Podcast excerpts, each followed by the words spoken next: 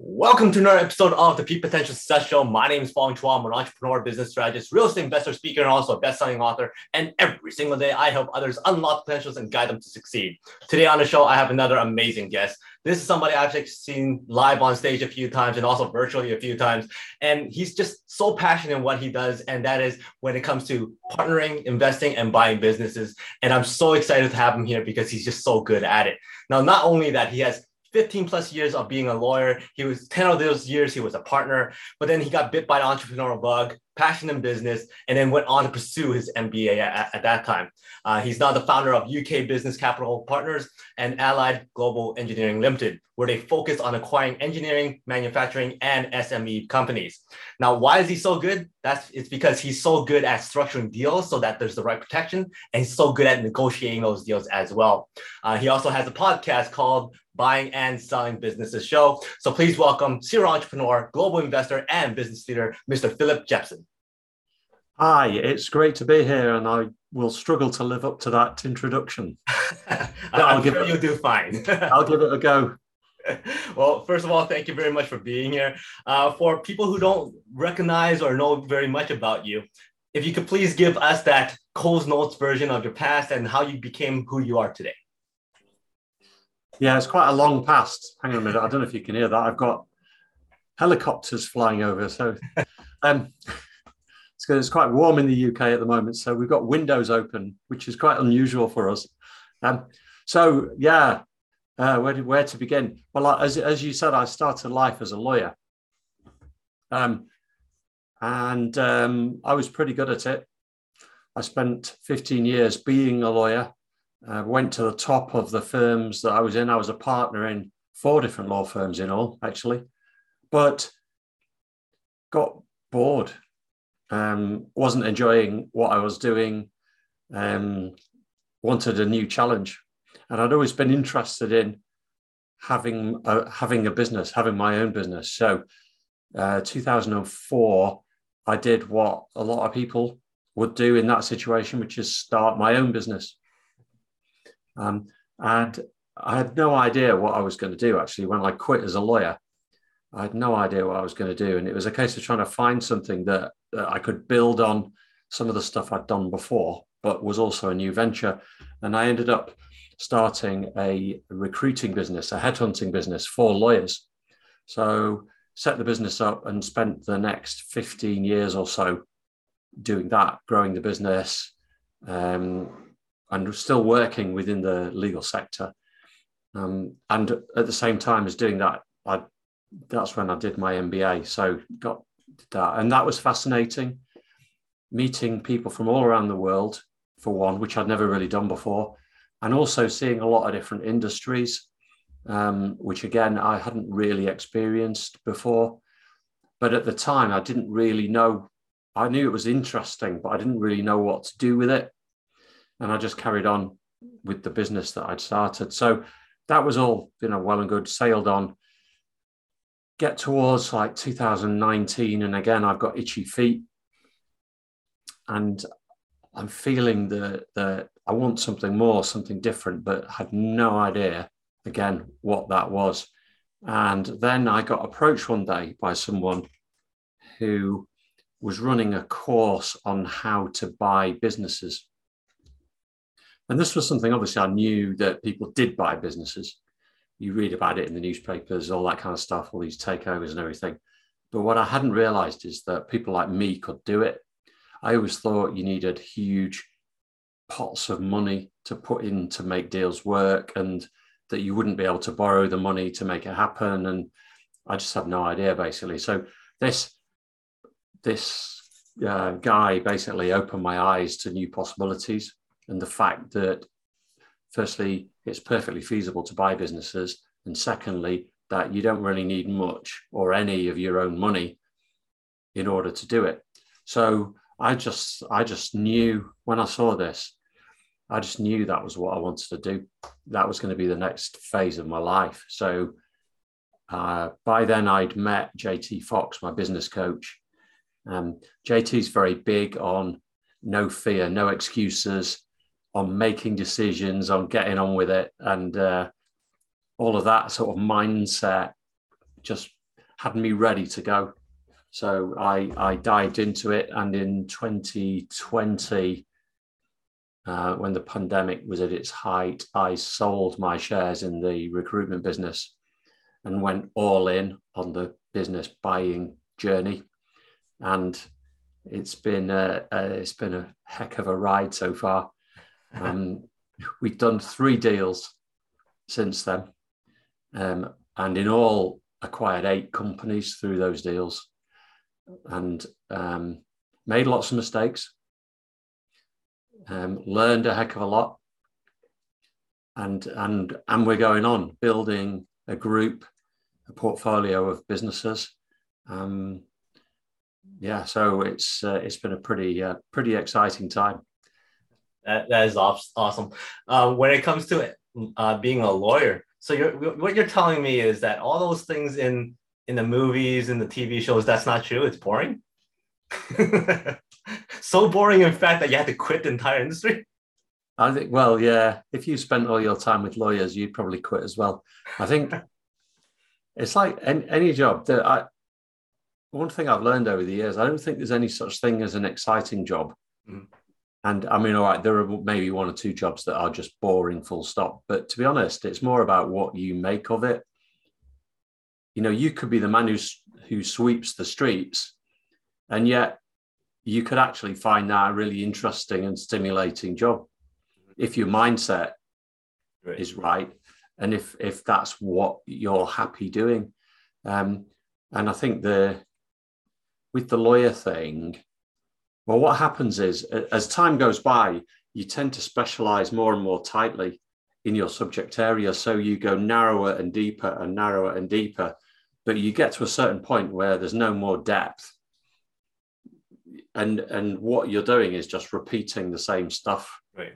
over and over. All right, the cases might be different, the clients might be different, but essentially you're just doing the same thing over and over again.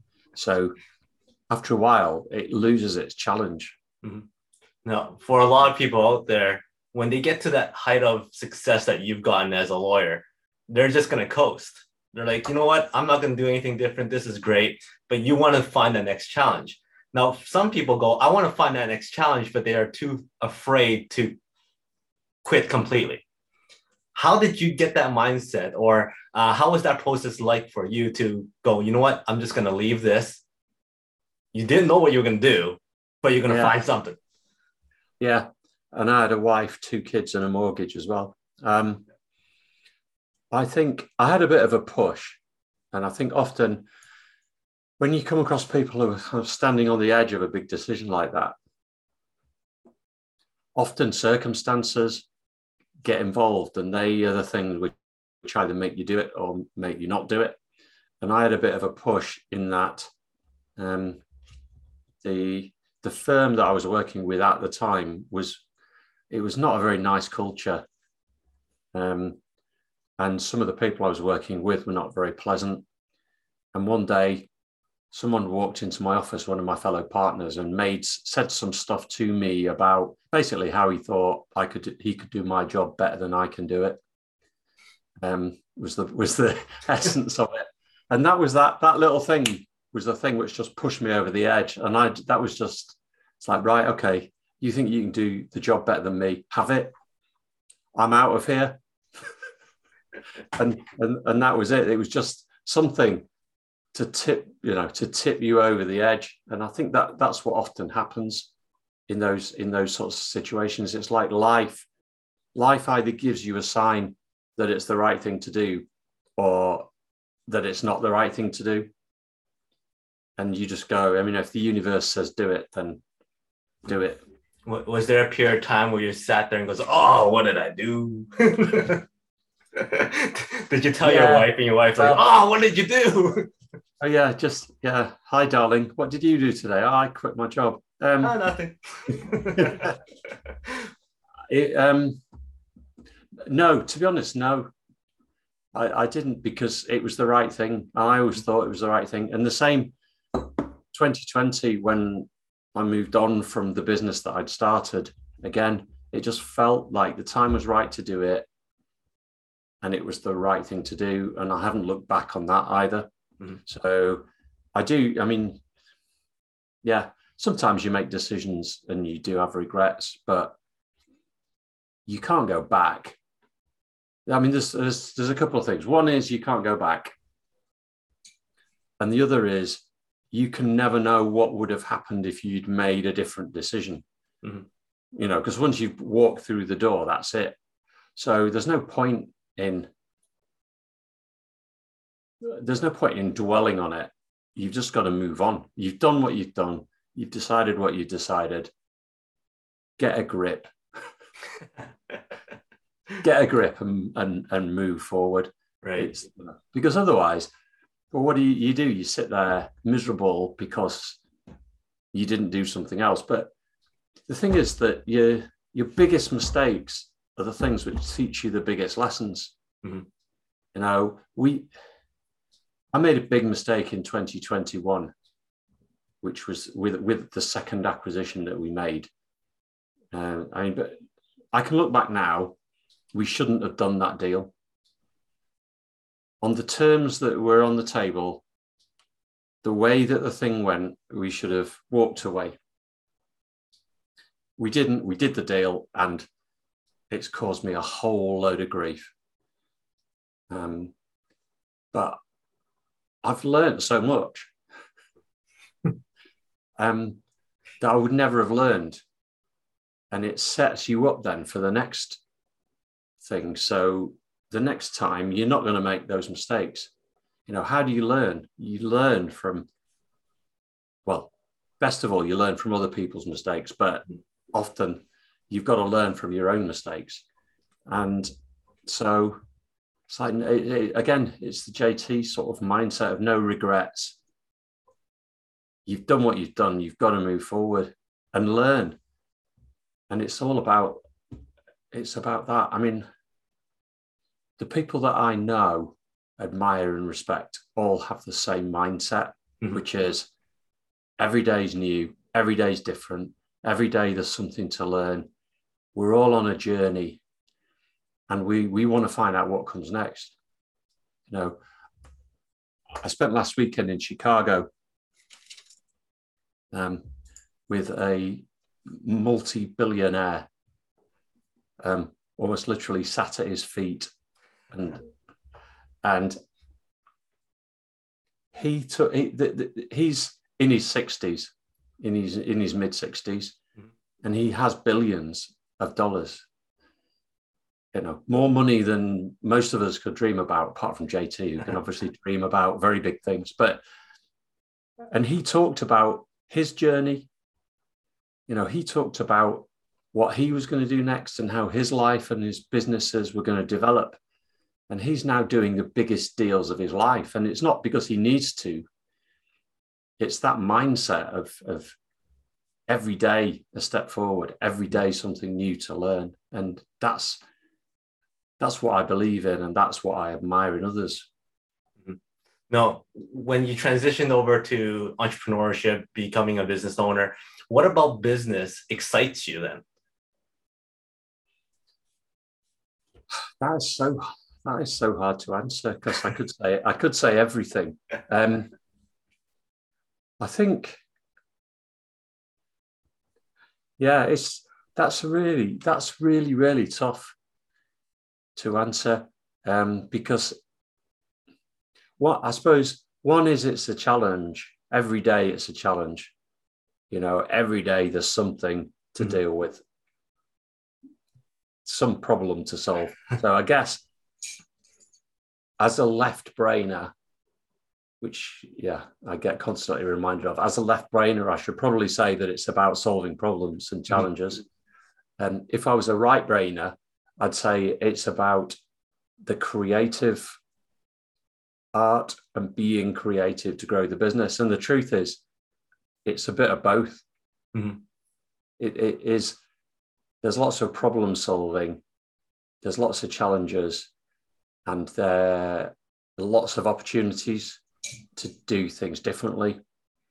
Mm-hmm. Um, and I suppose the other side of it is people because I I like.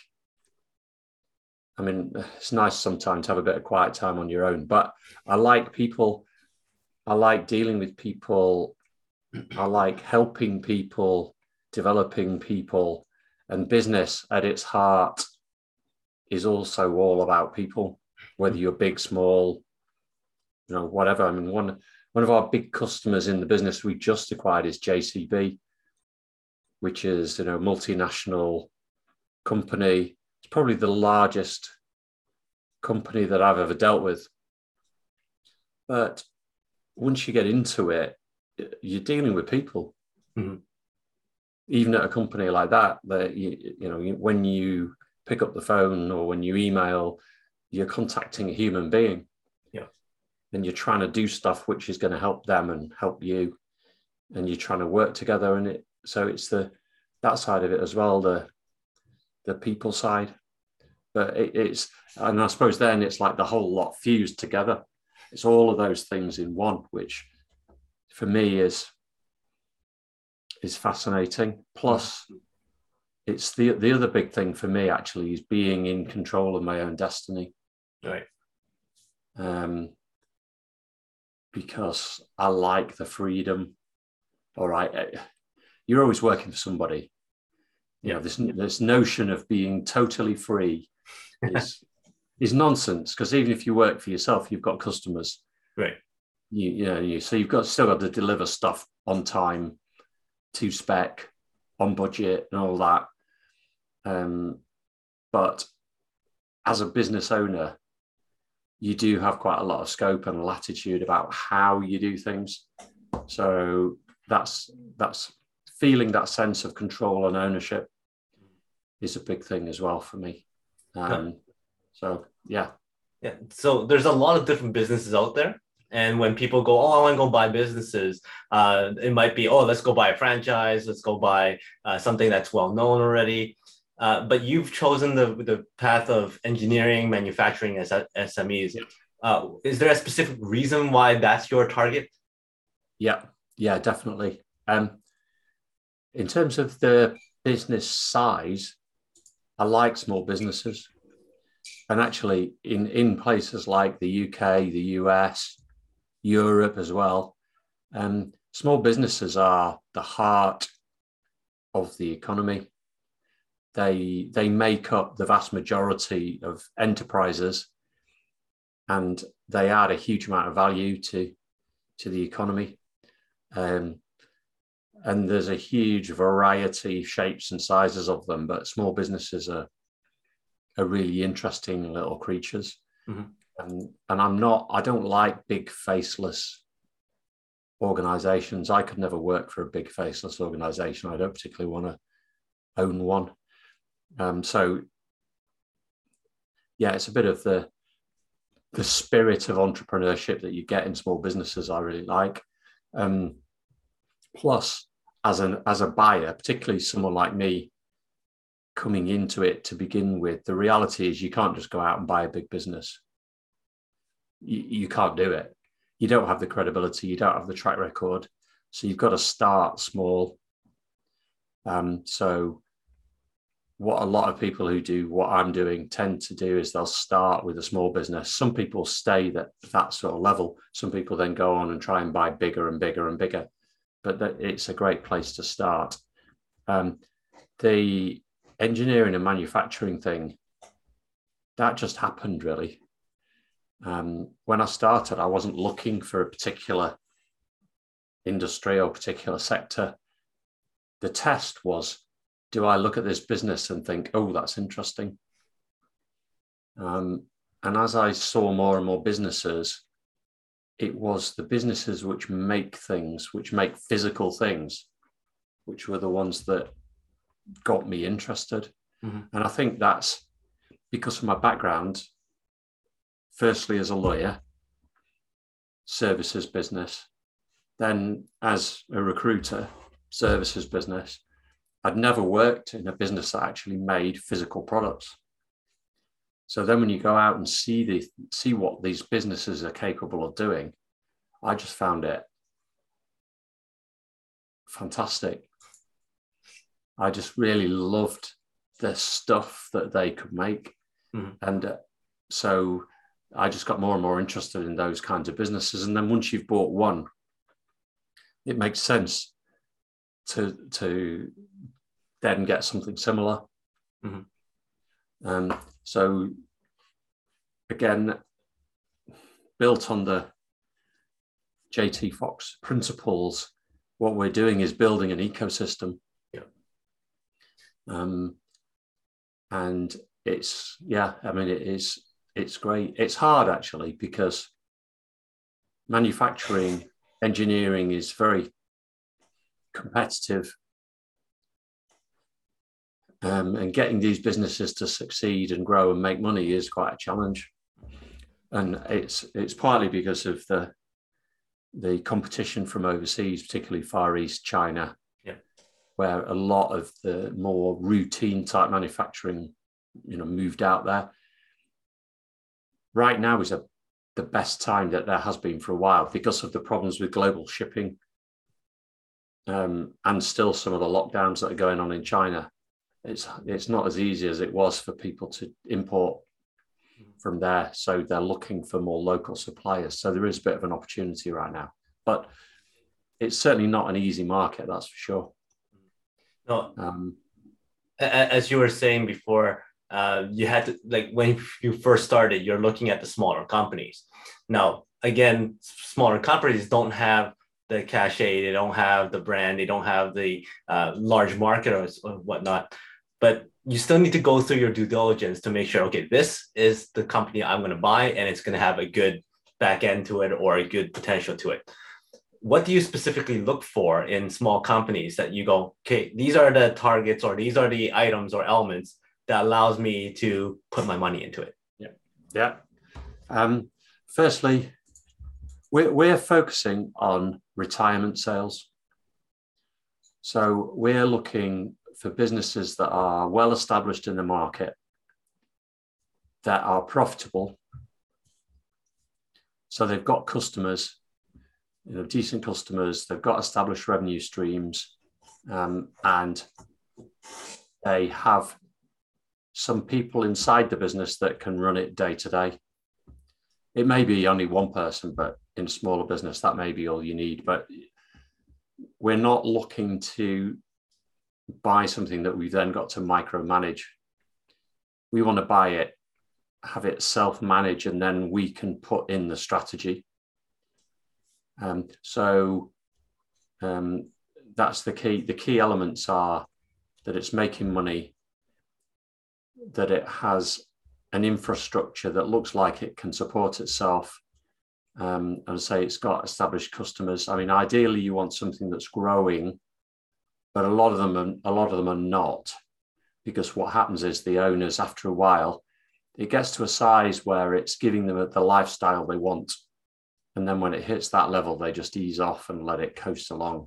Mm-hmm. So the other the other key thing we're looking at is potential it's yes, this is what it's doing now, but if we get in there, what's the potential in that business? So, um, the advantage of an established business over a startup is that you've already got customers, you've already got revenue, um, you've already got established market sectors, so you know that there is a business there. That's that's the advantage of doing it. Um, the disadvantage is that you've got to you've got to get to grips with this creature which already exists and understand it and you can't just build it from the ground up how you want so for example culture is a is something you've got to think about uh, what's the culture in the business um, and the last two acquisitions that we've done they've been quite I'd say relatively sizable businesses, one 4 million turnover, one 2 million turnover. But when you get inside them, there's no real structures. Mm-hmm. Um, they basically had bosses that shouted at people and told them what to do. so no real management structure. And you the part of the due diligence is is understanding that so that you know what you're getting because you can deal with most things as long as you know what you're getting. Yeah. Um, so culture again is is quite an important mm-hmm. thing, at least so you can understand what you're starting with. But that that's really the essence of it. Is you know, is it is it a decent functioning economic unit right now? And then has it got potential to grow? Um, does it add to our ecosystem? Is now because now we've got some businesses in there. It's thinking, okay, so is this another piece in our jigsaw? Um, what does it add to the pot? Um, which is, yeah, it's quite interesting because there's quite a variety of businesses out there. So you've got lots of opportunities for directions of growth, whether it's geographic, mm-hmm. whether it's speciality, whether it's type of customer, whatever. So it is, um, yeah, it's it's interesting. No, when you when you acquire a business, uh, one of the things that you need to do is jump in there and then start inflicting some changes and implementing different systems and whatnot. And as you said before, there's an existing group of people who's already there sometimes. They've yeah. they've already grown accustomed to, to certain cultures, to certain systems and all that kind of stuff. And then this new guy comes in and goes, "No, you need to do this. No, you need to change this." How do you navigate through that type of uh, potentially conflict because they go, "We don't want to do that," kind of thing? Yeah, that's one of the biggest challenges actually because and this is some of the some of the mistakes that I've made have been around this in in trying to change too much too soon. Um, and it's a really difficult balance to strike um, because there's there's two things really. One is one's the the attitudes of people which is what you talked about and the other is the law of unintended consequences. Because until you really, uh, it, it may be a relatively small business, but they're all quite complex. And you change one thing, and then that will impact on other things across the business.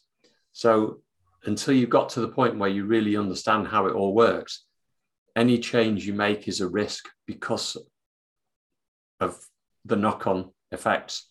And um, you know, we swore before this most recent acquisition that this time we'd sit back, not do anything for three months, just soak it all in.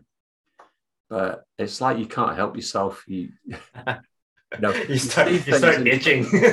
yeah, that is so blatantly wrong that I'm just going to change it. And then you start getting the phone calls saying, this doesn't work anymore what's what's happened? We why can't we do this anymore? Uh-huh. And you suddenly think, oh no, because I've changed this over there. That's not that's caused this problem over here. Um, but yeah, I, I say on that, you've just got to. I think that's just experience. You just learn that mm. stuff. With the people side, actually, often the people are quite relieved to see some changes because with some of the things that go on in these businesses, the people who work there can see how stupid it is. Because they're at the shop, you know, they're the ones on the shop floor. They're the ones who who are impacted by these stupid rules or the failure to provide basic equipment or whatever. So if you come in and say, "Oh, right, well, don't worry, we're going to change that, and now you can have this," they think, "Great, finally, someone someone sees the problems. So um, you, you, you, you come across a little bit of, oh no, that's not how we do it around here, but mm. not as much as that as you would think, actually, because as long as you're being sensible about what you want to change and what you want to put in, the important people who are the guys at the sharp end, they can see it's a good idea. Mm. Um, so that's you know that's that's okay. But yeah i mean change the biggest thing i think the biggest challenge with change is getting people to understand that change is a constant. It's not like we're going to come in we're going to make a few changes and then that's it. Change is a process. It's ongoing. It never stops. Um, and in fact the pace of change is just increasing. So mm-hmm. that's it's more getting people into that mindset about change that's the challenge mm. rather than getting them to accept that the first raft of things you do is a good idea. Um, but yeah, again, it's part of the it's part of the fun. Hmm. Is it often that the previous owner still wants to be involved in some capacity, or is that something that you're not usually uh, um, susceptible to? I'm open minded. Mm-hmm. Um, I think previous owners is a, in some ways, actually handling that aspect of it is more difficult than just about anything else. um, and and the reason is this: there's a um, people think that you need to keep the previous owners around for a while to get the transition, you know, transition to customers, transition to business, and all this, make the staff feel comfortable. But if you think right, so you, you think about your business. So you decide to sell your business and the new people arrive and they say, okay, well, we want you to stick around for 12 months while while we transition it. And you go, okay, well, 12 months doesn't sound like too long and you, I'm getting paid, so that'll be okay. And then by the second week or the third week, they start to change stuff.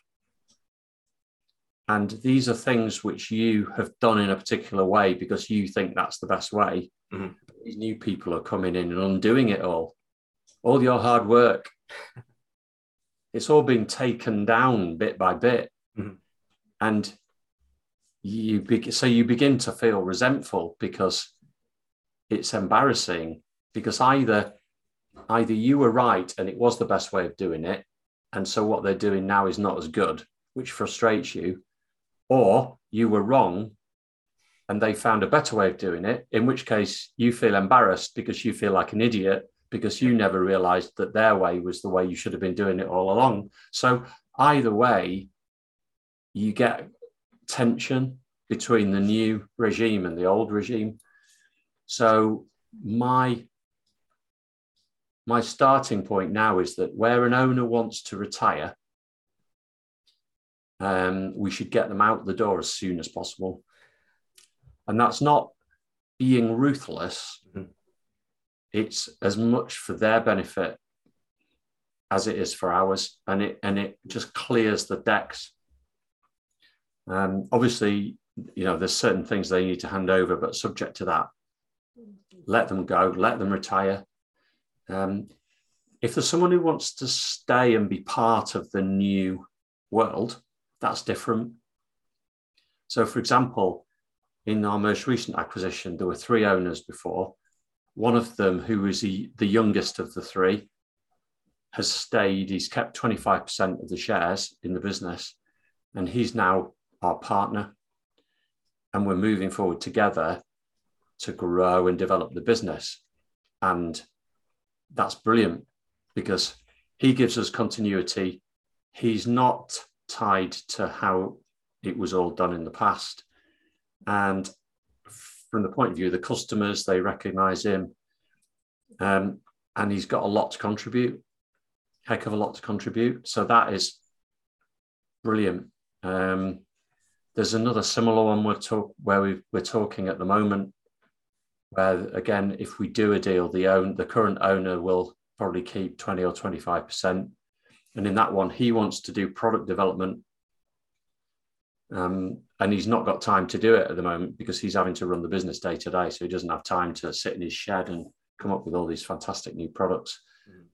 So again, that could work really well for a completely different reason. So yeah, so I think if someone says, I'd like to stick around for a bit, that's okay as long as they're going to be part of moving the business forward they're bought into that. But other than that, if they want to retire, let them go. Right. Now, for for somebody like yourself who's going in and buying businesses, uh, during the last couple of years now, lots of businesses have not done well because of the global pandemic and whatnot. So, how did you protect yourself from from any downfall of this pandemic and potentially future ones? well, future ones, there's not a lot we can do um, other than hope that the drugs are good.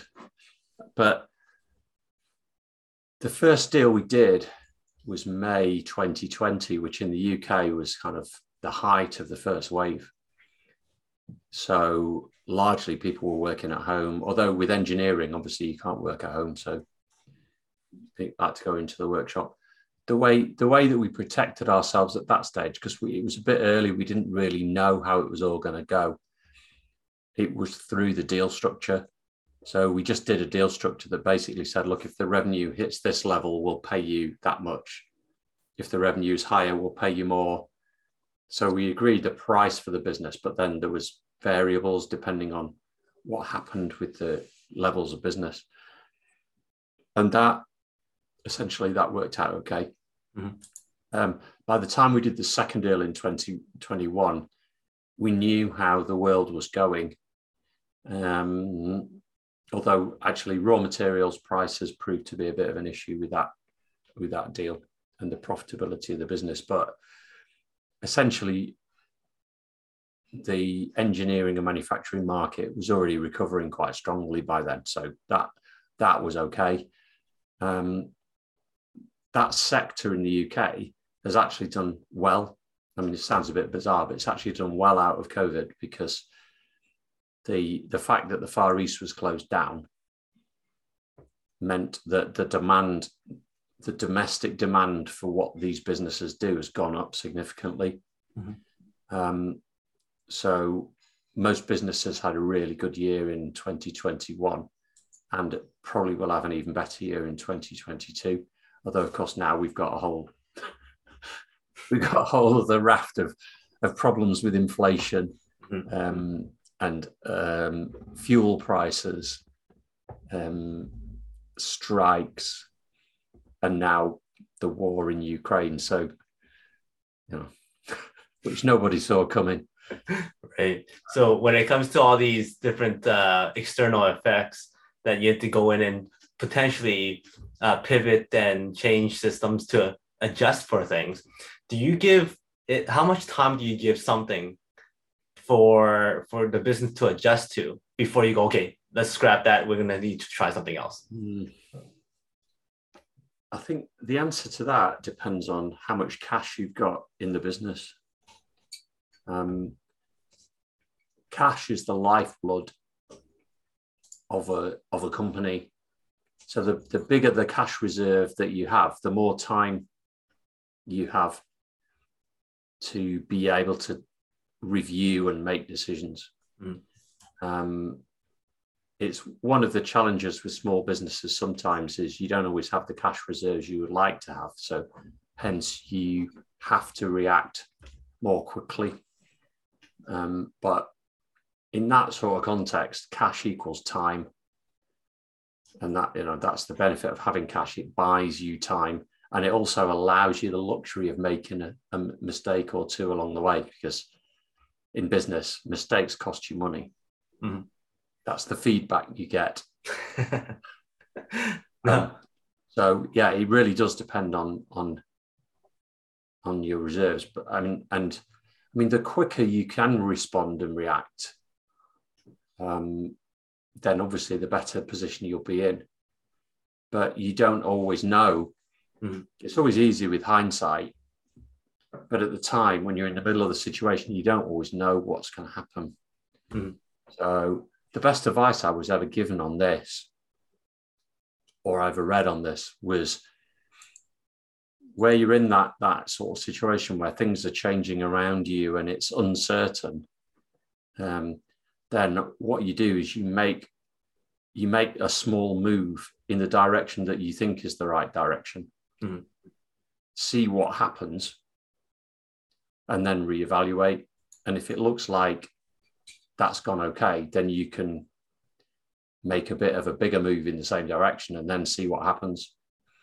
So rather than just committing 100%, right, we're going that way, because then obviously if you're wrong, you've got a problem. yeah, that's very, very true. Um, going back to the very beginning, you you mentioned that one of the things that you didn't realize was that buying businesses may not require a whole lot sum of money or yeah. capital. Uh, why is that, and how do you structure your deals so that you could potentially be in with no money in? Yep. Okay. Um, the well, first thing to say is that obviously the better the business is, i.e., the more profitable it is, and the bigger it is, then the more it'll cost. That's just that's just common sense. So, one thing you can do as a new buyer is find a business that is not massively profitable right now, but you can see the potential mm. in it because that will reduce the price. So up, that that's sort of step number one is having a look for things like that. It's like taking fruit that's not quite ripe yet. Um, and then on top of that, it's a case of then of being able to borrow money. Mm-hmm. Plus, uh, there's there's two elements to it. There's there's being able to borrow money, and then there's persuading the people who are selling the business to take part of the price over a period of time. So in the US, they call it seller finance. Um, it's a combination of those of those two things, really. Um, in terms of borrowing money, then business anyone who's going to lend you money wants to have it secured, right. just like when you when you buy a house. Um, so the businesses that are easier to look at are the ones that have got assets. So actually, product businesses are easier than services businesses from that point of view because they've got plant and machinery, mm. which is something solid that you can use for collateral. The other thing you can use for collateral is the accounts receivable, mm-hmm. the money that's owed by customers to the business. So um, the deals that we've done so far have been funded by a combination of those those those things really, which is one seller finance, two the accounts receivable using that as collateral, and then third using the physical assets and machinery as collateral. Um, debt is cheaper than equity in the long run, anyway. Um, but equity if you can find equity investors, equity is cheaper in the short run from, from a cash flow point of view. Mm-hmm. So it's like pick your poison. Do you want to take the pain up, up front, having to pay interest, or do you want to take the pain at the end when you have to give a percentage of the business away? Yeah. Um, we're just doing a deal at the moment, which is our first deal with equity investors. Um, and the reason the reason for doing that was simply this is a good business. It is quite profitable, and the people who are selling it wanted quite a lot of money up front, more than we could raise, either from our own resources or from the bank. So, equity investors was where we had to go. And it's been an interesting exercise. Um, again, we've learned a lot by doing it.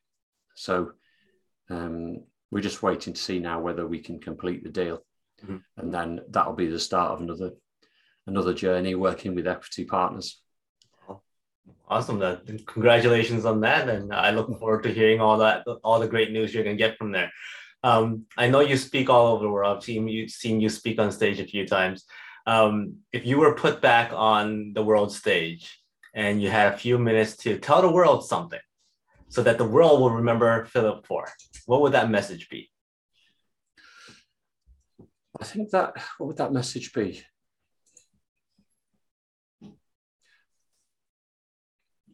For me, I think the message, the message is that small businesses can change the world. Small business is what in in free market economies small business is what our economies are built on.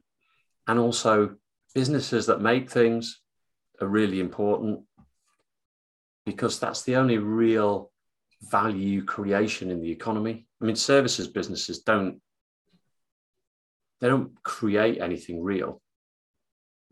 So taking taking something that is a raw material and making it into a finished product is an act of creation. It's an act of value creation as well as anything else. And having businesses that do that is so important in any economy.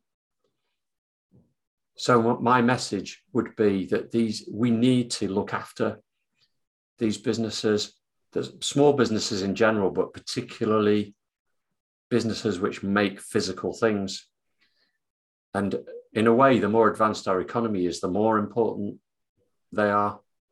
And the more important it is not to just give it all away to the bargain basements of the world. Mm. Um, and we need to nurture these businesses. We need to support them and we need to value them because they add a huge amount to the to the place we live in. So I think that would be my that would be my message is get behind small business and get behind manufacturers because um, it's this unintended consequences thing again. If they if they disappear, then lots of unpleasant things will happen that could have been avoided. Um, if if we'd only appreciated what these things add and what they're worth. Right. Cool. That's uh, yeah, very very important. It does. It is the lifeblood of a lot of com- communities, and uh, it provides lots of jobs as well. So yeah, small businesses is something that's very very important. Um, I, I know you're you're a very busy person, and our time has gone very very fast here. But before I let you go, I got a few quick questions, rapid fire. Just give me the first thing that comes to mind. Yep. Okay. You're stranded on desert island, and you get to eat one food for the rest of your life with no consequence. What would that be? It would be some kind of pastry. Um, yeah, actually, yeah. Well, the reality is you get bored, but um, yeah, pain au raisin. But you say pastries. When I when I was in Europe, um, as a tourist, you go into a baker uh, uh, a bakery and you go, oh look, there's a croissant. I'm gonna have a croissant, and they're like, those are all the stuff that you shouldn't get. I'm like, oh. um, well, you did say no consequences, so. Well, yeah, exactly. Um, Hollywood calls and go, hey, we want to do a biopic on you. Who would you cast to play you? Oh, Tom Hanks.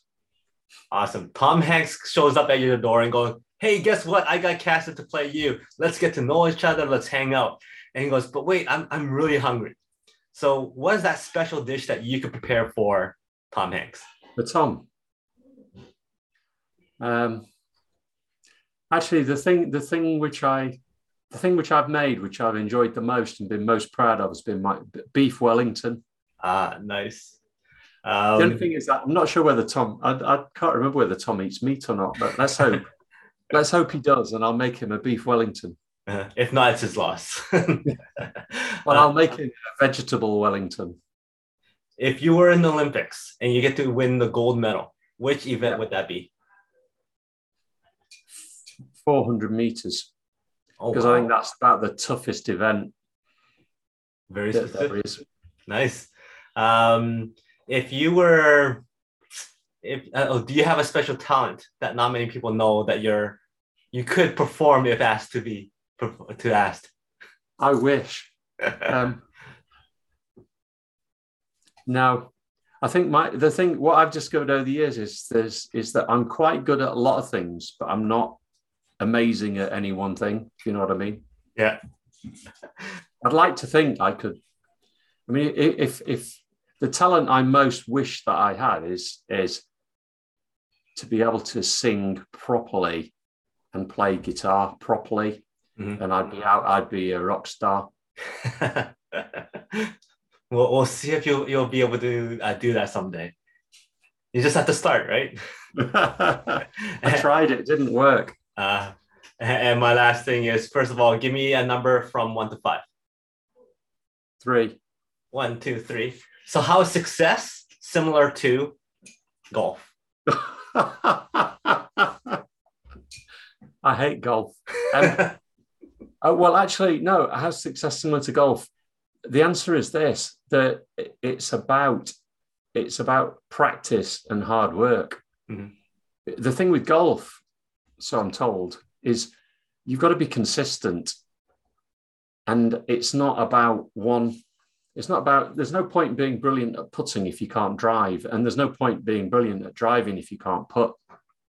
So you've got to have a good all-round game. You've got to be consistent. You've got to work at it. You've got to practice, and then on top of that, you've got to be able to get yourself out of those situations where you land in a bunker mm. or you go into the water or you go into the rough because however good you are, stuff like that's going to happen.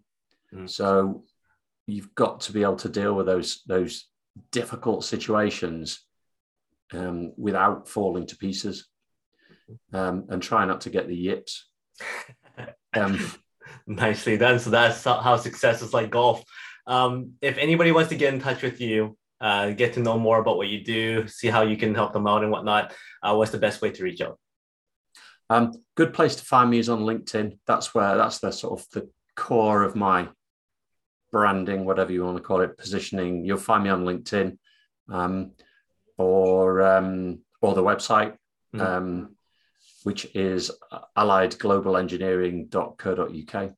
Okay. And then also, uh, any last words that you want to share? This has been fun. Um, it's been great to talk to you. You've asked some brilliant questions. You've really sort of brought me out. So, now the last thing I'd like to say is thank you very much for that. You've been a great interviewer and uh, I've had fun. Awesome. Well, thank you very much for your time. I've learned a lot from you. And also, I love hearing your stories because uh, those really allow me to think about what I'm doing and how I can apply those lessons learned from you. So thank you very much. And no. for everybody else, make sure you connect with Philip here. And uh, also, until next time, today is the day to unlock your peak potential. Well, I'll see you later.